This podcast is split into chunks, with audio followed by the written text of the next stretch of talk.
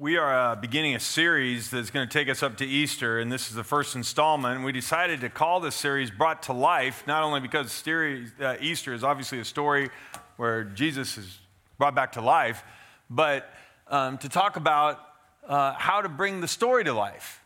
I mean, if you watch a good historical movie, whether it's a war movie, a Western, or, or even like uh, the TV series that many of you have discovered on Netflix and other things, The Chosen or other things, when a story, uh, when a movie develops a character and all of a sudden you understand what motivates them, what drives them, all of a sudden you begin to relate to them and you like them. You actually care. This isn't just a historical event. It's like, hey, I understand these people. They're not that much different than me. Well, we're going to take different installments in this series and try to do the same thing by getting some historical background, some information you may never have learned before, uh, we may, hopefully, together, we'll discover hey, these were people, real people. And if I'd have been there, this would have taken on a whole new significance to me. And that's why we called it Brought to Life. Hopefully, if you're with us each week, today we're going to look at the people, the religious leaders of the day who wanted Jesus dead and were filled with so much hatred toward him that when he was hanging on the cross, the Bible tells us they were wagging their heads at him, going, ah. I mean, that's one thing if you make fun of somebody when you're a kid. But if you hate someone so much that you want them nailed to a cross, and while they're there, you're going, ah. What drives that? I mean, what is that? So today, we're going to try to bring that to life. But I want to give you fair warning. If you sit there and think, well, they're just crazy, that's all when you discover some of the motivations, some of the things that they were thinking, uh, just prepare to be shocked. Some of those thoughts we can see all around us today, too, and we've embraced some of those thoughts at times in our lives. Let me have a word of prayer for us, and we'll jump in. Lord, I don't want us to miss the Easter season when Jesus died on the cross to pay the penalty for our sins, rose again, proved he was stronger than sins, proved he was stronger than death, stronger than the grave.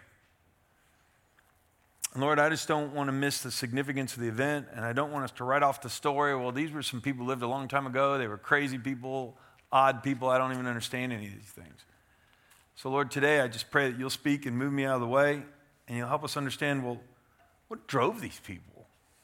What were they thinking? And how do I avoid thinking like they thought? So, Lord, please speak and encourage us and remind us why you came in this world to save sinful people like us. We pray these things in the wonderful name of Jesus. Amen. Well, I'm going to start off with three important definitions. There was, if you read the Easter story in the Bible and hear the story as we go through this, uh, each week we'll take different segments. We'll talk about the disciples, we'll talk about the Romans who were occupying Israel at that time, we'll talk about uh, the thieves who were hanging with Jesus on the cross, who were crucified with him, as well as a man named Barabbas. We're going to give you some backstory on, well, what were these people like? I mean, what was going on? And so, as we do that, today I want to start with there was a judicial council that was the ruling council. This is, they're known as the Sanhedrin. This is the first definition. The Sanhedrin, it was a 70 member high court, high council, Supreme Court, whatever you want to put in there, of Israel at the time. And it was made up of two groups Sadducees and Pharisees. Um, from the days of Moses, there had been 70 people, 70 leaders appointed to lead the nation. And at the time when Jesus was crucified, um, and before he was crucified, he was put on trial before this group, this group of 70 leaders, known as the Sanhedrin or the High Council. The two groups were the Sadducees and the Pharisees. So the first, the next blank in your outline would be Sadducees and it's S A D D. There's two D's. Okay. Anyway, um, but the whole idea behind that, this was, uh, these were powerful. They were a powerful religious political group composed of wealthy aristocrats, and strangely enough, they were almost all priests. I mean, many of the, almost all the, excuse me, it's more than priests, but almost all the priests were a part of this, uh, this party and they held the majority of the seats in that Sanhedrin, that council. And although they controlled the temple in Jerusalem, they seemed to have been more concerned with maintaining wealth and political power than their religious views. They worked hard um, to maintain their wealth and their status. The Romans were occupying Israel at the time, and this was the group that said, hey, we'll make deals with the Romans. And so if they come in and say, hey, you need to collect these certain amount of taxes, we'll say, all right, but allow us to keep our power. These were the people who uh, were in charge of the exchange rates at the temple. When Jesus turned over the money tables, the money changers, well, the Sadducees were the people who'd worked out the deal with the money changers for a cut. They had a sweet deal going. And we don't hear much about them in the Bible because they weren't really concerned with Jesus until Jesus became so popular that it started to threaten the status quo. I mean, when all of a sudden he became a nuisance, it's like, hey, wait a minute. You let this guy get powerful enough, he's going to mess with our deal. We've got to deal with the Romans. They leave us alone, we leave them alone, we stay in power. And the reason this was important to them, they only accepted the first five books of the Bible as Holy Scripture. They didn't believe in heaven or hell or angels or demons or life after death or God's involvement in the affairs of everyday life. They, were, they believed that they were Jewish people and they had their ancestry uh, were the people that came out of slavery in Egypt, and they accepted all that. But now it's pretty much up to them, and they made their own life, and they made their own way. Now, so that was one party. The other party were the Pharisees. The Pharisees were mainly concerned about religion, and they were people who were middle class. They were middle class businessmen, and they were leaders in the synagogues. There was the temple in Jerusalem, and then there were community centers all over Israel where people would gather. It'd be like a local church and a temple in Jerusalem. And so people came to the temple three times a year, but they would then gather weekly at their local synagogue on the Sabbath day. And so they'd have Sabbath school, like Sunday school, and they would have times to get together. This would be their communities. And so the head of those little synagogues and the people who taught there, those would have been the Pharisees. And they became very powerful because they were really popular with the people. They, uh, they didn't have as many seats in the uh, Sanhedrin as uh, the Sadducees did, but people really liked them because they were the ones they talked to all the time. And they accepted the entire Old Testament as Holy Scripture. They believed in heaven and hell and life after death and angels and demons and all these things. And so when Jesus was teaching, we find him um, debate, they want to debate Jesus a lot because in addition to all those things, they also had traditions, and they found 600 rules that needed to be kept in the Old Testament, and they worked out schemes to keep all of them all the time. And so they were the rule keepers, and they were extremely strict. So the word Pharisee means separatist. I mean, somebody wants to say separate from the world. They hated the Romans because the Romans were occupying God's land. They had no use for Gentiles, non Jews. Okay, and so they didn't even walk into a Roman's house, they didn't even walk into a Gentile person's house. They had nothing to do with them. And so when Jesus came into the world talking about, hey, that God originally placed his people where he did to be a light to the Gentiles and a light to the whole world, and people should be kind and forgiving and merciful, they wanted none of that. And so they got into all kinds of debates with Jesus because Jesus didn't keep enough rules and Jesus was too kind to people.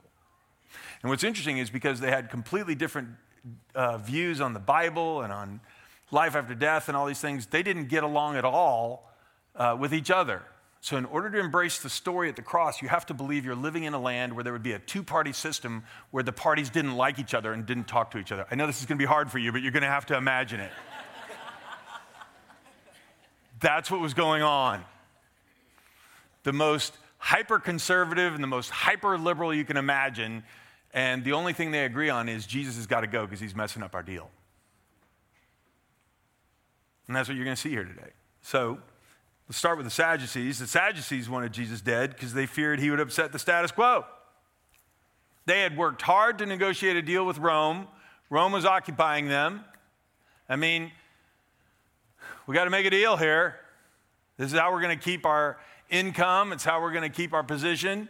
So we'll go, you know, we get along to get along. So we find this in John 11. Jesus has just healed, he just raised Lazarus. He didn't heal him, he raised him from the dead. Lazarus had been in the tomb for a number of days. And he came out. There was obviously a resurrection here, and word about Jesus was spreading everywhere. I mean, this is unbelievable. And so now people are getting really concerned.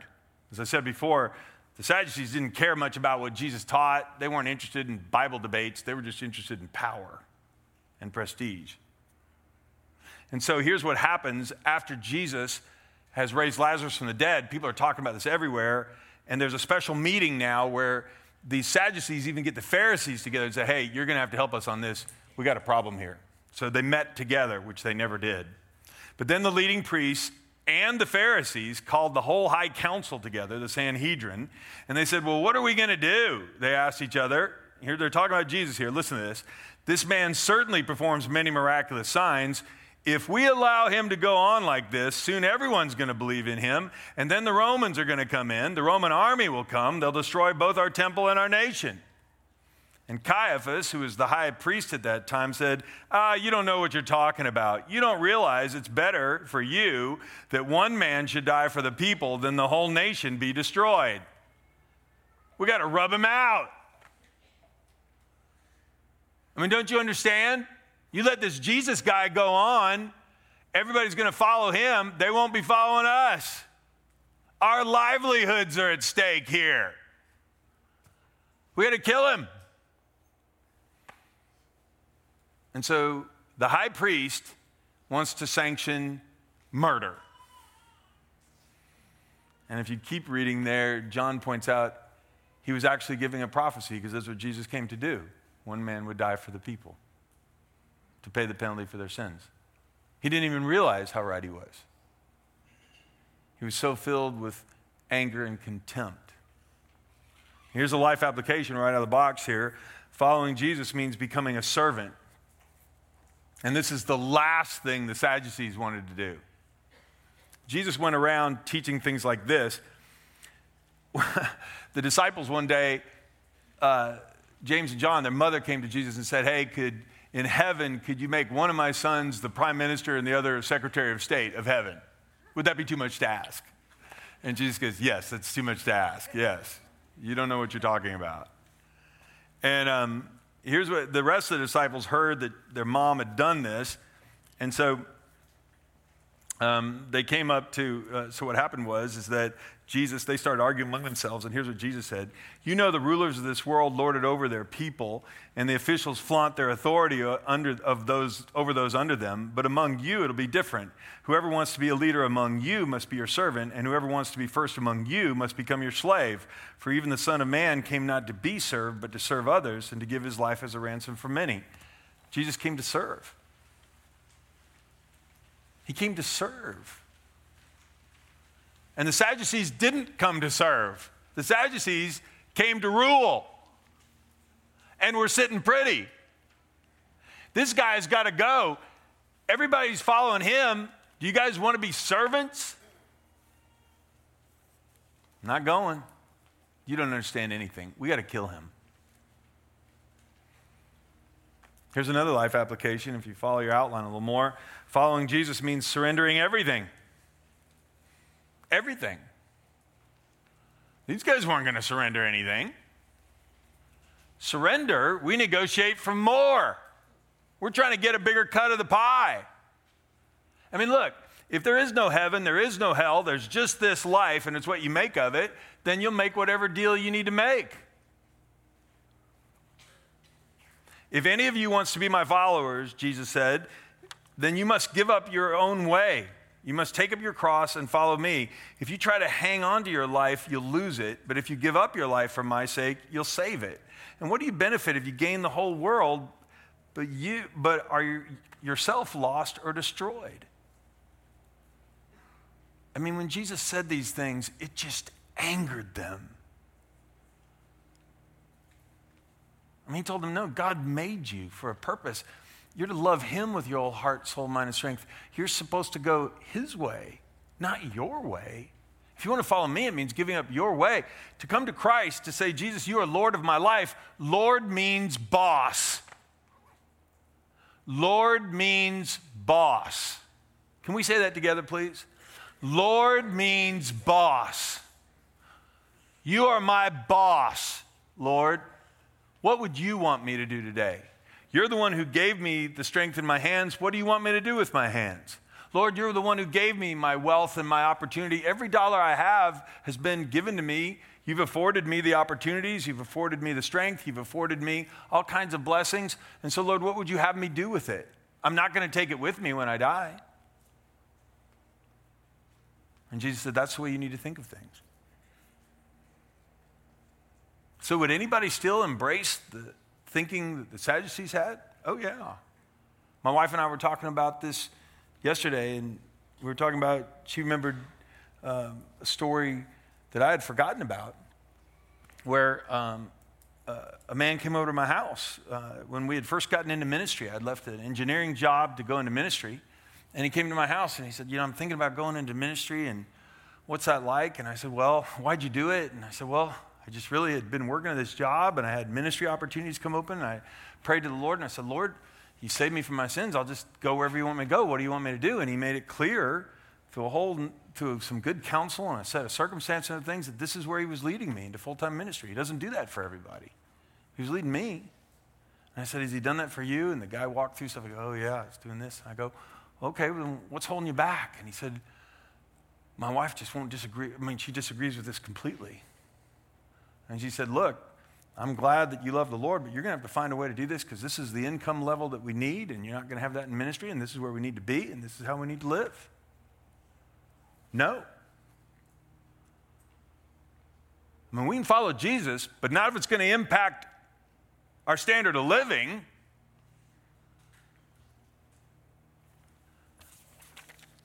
You don't know anything. If we allow him to go on like this, soon everybody's going to believe in him.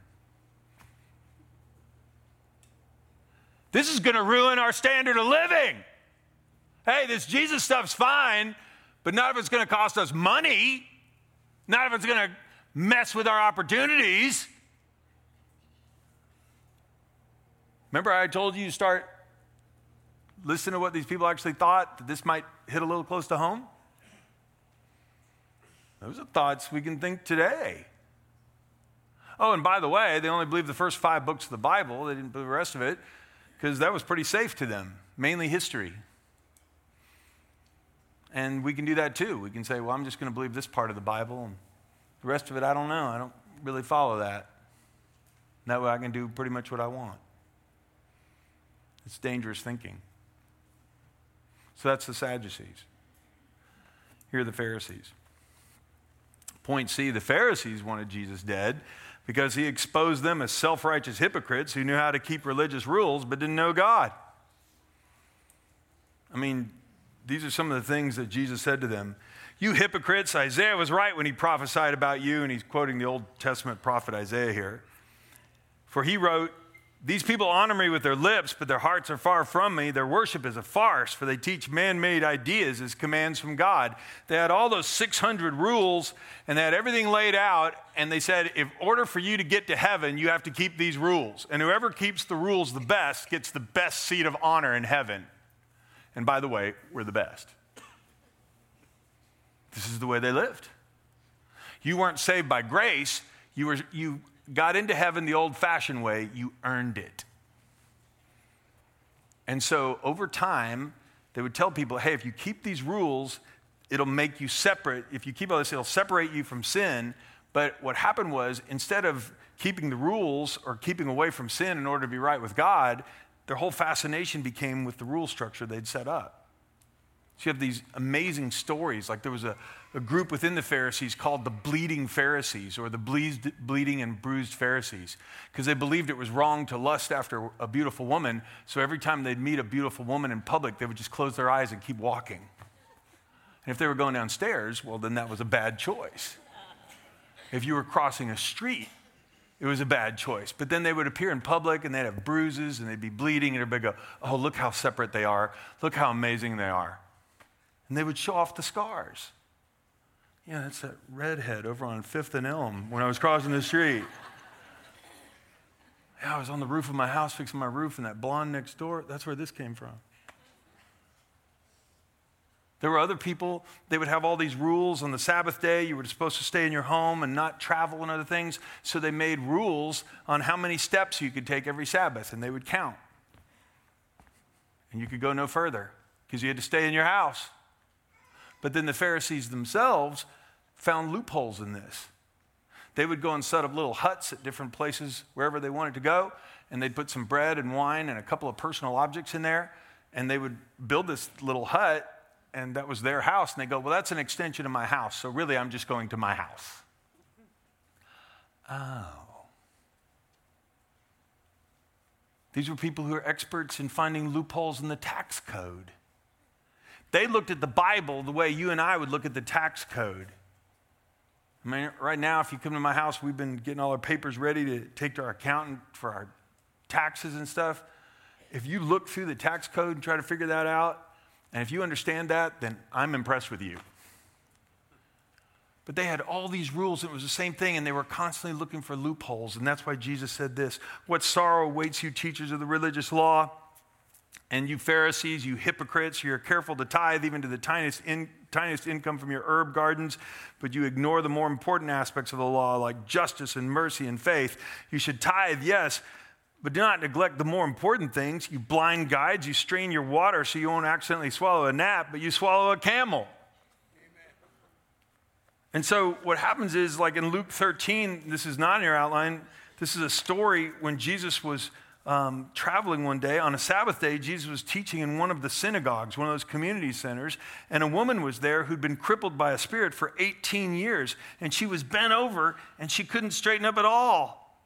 And when Jesus saw her, he called her forward and he said to her, Woman, you're set free from your infirmity. And then he put his hands on her, and immediately she stood up for the first time in 18 years. And the whole place went, oh, a great miracle has happened here. Indignant because Jesus had healed on the Sabbath day. A Sabbath day was a day you did no work. And technically, if you do a miracle, that's kind of like medicine. So he's practicing medicine on the Sabbath. And they didn't have that loophole for them, so Jesus couldn't use it. Indignant because he'd healed on the Sabbath, the synagogue ruler said to the people, There's six days for work, so come and be healed on those days, not on the Sabbath. No medicine practicing, no miracle practicing. And the Lord answered him, You hypocrites, doesn't each of you on the Sabbath untie his ox or donkey from the stall and lead it out to give it water? Then should not this woman, a daughter of Abraham, whom Satan has kept bound for 18 long years, be set free on the Sabbath day? uh, from what bound her. And when he said this, all the opponents, all of his opponents were humiliated, but the people were delighted with the wonderful things he was doing. He called them out, and the people went, Yeah! And the Pharisees go, He's got to die. These were the people who'd been priding themselves in rule keeping. They knew all 613 laws. They had ordered them. They would have endless debates over what order the laws should be kept in and who was best at it. And Jesus said, I don't even understand your game. This isn't the tax code, this is a book of life. I mean, you tie it down to the last tea leaf, but you neglect all the more important things like love and justice and mercy. What's the matter with you? And he got stronger. What sorrow awaits you, teachers of the religious law, you Pharisees? This is Matthew 23. You hypocrites, for you're like whitewashed tombs. Oh, you're beautiful on the outside, but you're filled on the inside with dead people's bones and all sorts of impurity. Outwardly, you look like righteous people, but inwardly, your hearts are filled with hypocrisy and lawlessness. What's really fascinating is after one of those occasions, the disciples grabbed him and said, Jesus, do you know that the Pharisees are offended when you say that? Jesus goes, Yeah, I think when I told them they were whitewashed tombs full of dead men's bones, yes, I, I think they were offended. So here's a life application. Following Jesus means accepting salvation by grace and sharing his amazing love and grace with others. I mean, you understand, Jesus messed up their whole model. he would go and show grace and mercy to people because he realized, I mean, because we're all sinners. But they put themselves in a whole separate category. They were the best at keeping rules. I go to church more than you do. I mean, if you're going to make it modern day, I go to church more than you do. I put more in the offering plate than you do. I haven't done this or that or this. You're a bad person. I'm a good person. And Jesus said, You all need saving. I want to show you grace and mercy. But the Pharisees were self righteous, and Jesus came to say, No, the only way you're going to be made righteous is if I give you my grace, my undeserved kindness. This is what Paul wrote about it. God saved you by his grace when you first believed, when you believed. And you can't take credit for this. It's a gift from God. Salvation is not a reward for the good things we've done, so none of us can boast about it. Can we read that passage, the part of the passage on the screen there? Can we read that together, please? Salvation is not a reward for the good things we have done, so none of us can boast about it. It's a wicked thing when I pretend that I'm much more righteous than you are. It is. If I'm not struggling with the sin you struggle with, my heart should be filled with compassion. So let me, so I should be able to go, can I pray for you? Can I help you? And that's why Jesus came. In fact, Jesus angered the Pharisees so much, even choosing his disciples, because there were certain people they said, Look, if you got to earn your way to heaven, these people have committed so much sin, whether it's a prostitute or a tax collector who worked for the Romans, whom they despised, who were evil tyrants, and all these things. If you've done these things, you've committed so many evil things that even if you were to stop right now and start doing all the things we want, you'd never catch up. You'll never make it. You're hopeless. Write them off. And Jesus went and chose some of those people to be his disciples. Matthew, the guy who wrote the book of Matthew, he was a tax collector. He called Matthew to come follow him, and here's what it says in Matthew 9. Later, Matthew invited Jesus and his disciples to his home as dinner guests, along with many tax collectors and other disreputable sinners. But when the Pharisees saw this, they said to Jesus' disciples, Why does your teacher eat with such scum? And when Jesus heard this, he said, Healthy people don't need a doctor, sick people do. And then he added, Now go learn the meaning of the scripture. I want you to show mercy, not offer sacrifices, for I have come to call those who think, I have not come to call those who think they're righteous, but those who know that they're sinners. That's why we come to Christ. Not only do we say, Lord, you're my boss, Lord, you're my Savior. You are my Savior and Lord. I cannot earn my way into heaven, and neither can you.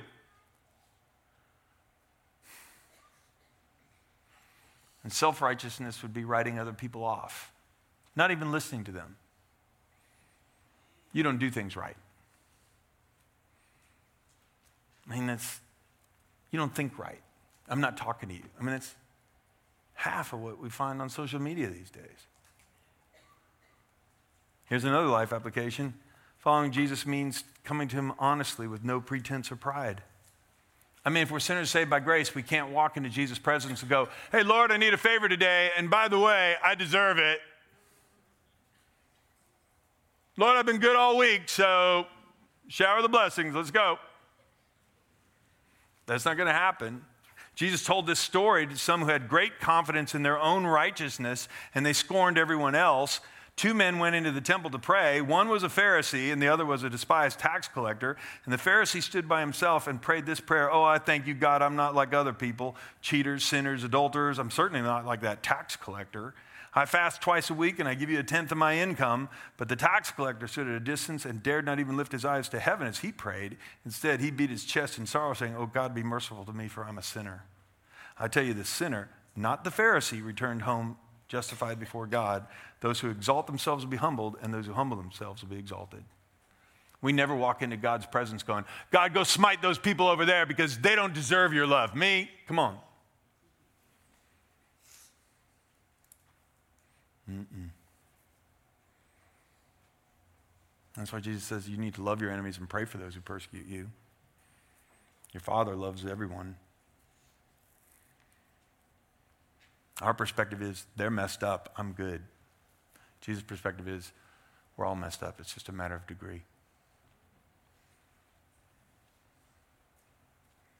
I told you some of the things they thought hit pretty close to home. Last point the Sadducees and the Pharisees couldn't stand each other, but they were willing to work together to crucify Jesus because both groups hated him so much. When they would debate Jesus publicly, Jesus always put them in their place, and they couldn't stand it. The people who were the rulers of the people didn't want Jesus to be ruler over them. And so, even though the Son of God was standing in front of them, raising people from the dead, blind people were seeing, lame people were walking, he was teaching the Bible with authority and power, and it was obviously true what he was saying, and the ordinary people loved it because finally it was making sense. These people couldn't stand it, they had to shut him up permanently. We got to kill him. And now, this is where we started Matthew 27. They got Jesus nailed to the cross. And while he's hanging on the cross, here's what happened. After they nailed him to the cross, the soldiers gambled for his clothes by throwing dice, and the, the people passing by shouted abuse, shaking their heads in mockery. Look at you now, they yelled at him. And the leading priests and the teachers of religious law and the elders also mocked Jesus. He saved others, they, they scoffed, but he can't save himself. So he's king of Israel, is he? We'll let him come down from the cross right now, and then we'll believe in him. He trusted God, so let God rescue him now if he wants, if he wants him. For he said, I'm the Son of God, and they mocked him.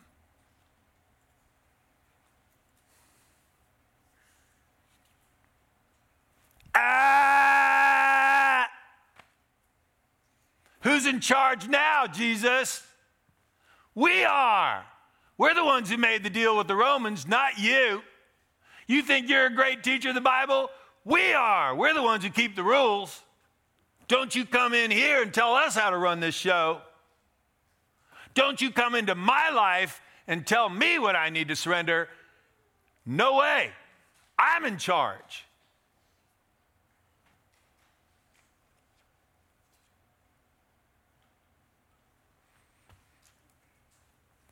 Oh.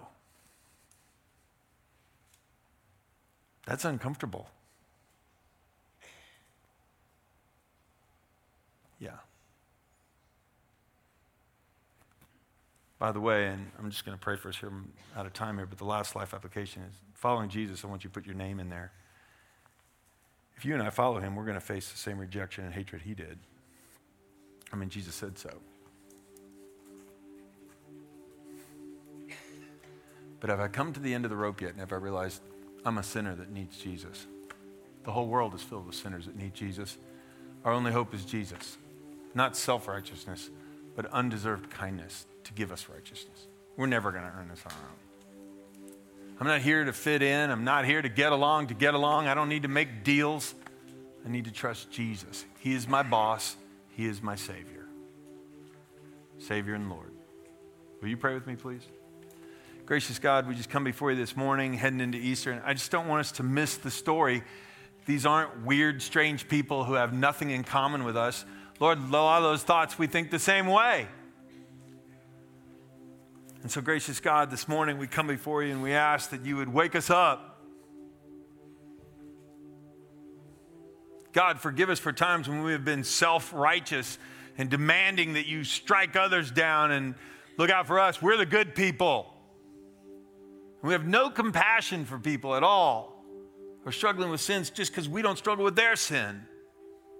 Oh, God, forgive us. And God, forgive us for times when we compromise with the culture and we say, well, yeah, I know the Bible says that, but I, I'm not going to believe that part. I want this. And we don't trust you to provide. We don't trust you to guide us. We don't trust that you have our best interests in mind. We go our own way and we suffer terrible calamity. God, forgive us.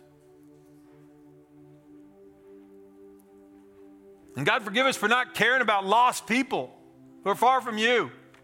So worried about ourselves all the time and our particular deal and protecting ourselves, just like the Pharisees and the Sadducees, we're not even praying for lost people.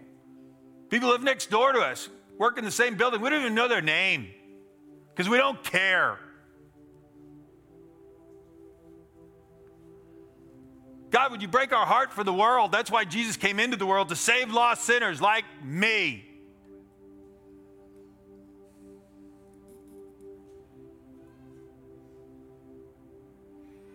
God, don't let us pass through Easter season without getting this. If the Lord spoke to you about an attitude in your heart today, let him hear you right now, just silently where you are. Just say, Lord, I heard what you said. Please, please change my heart.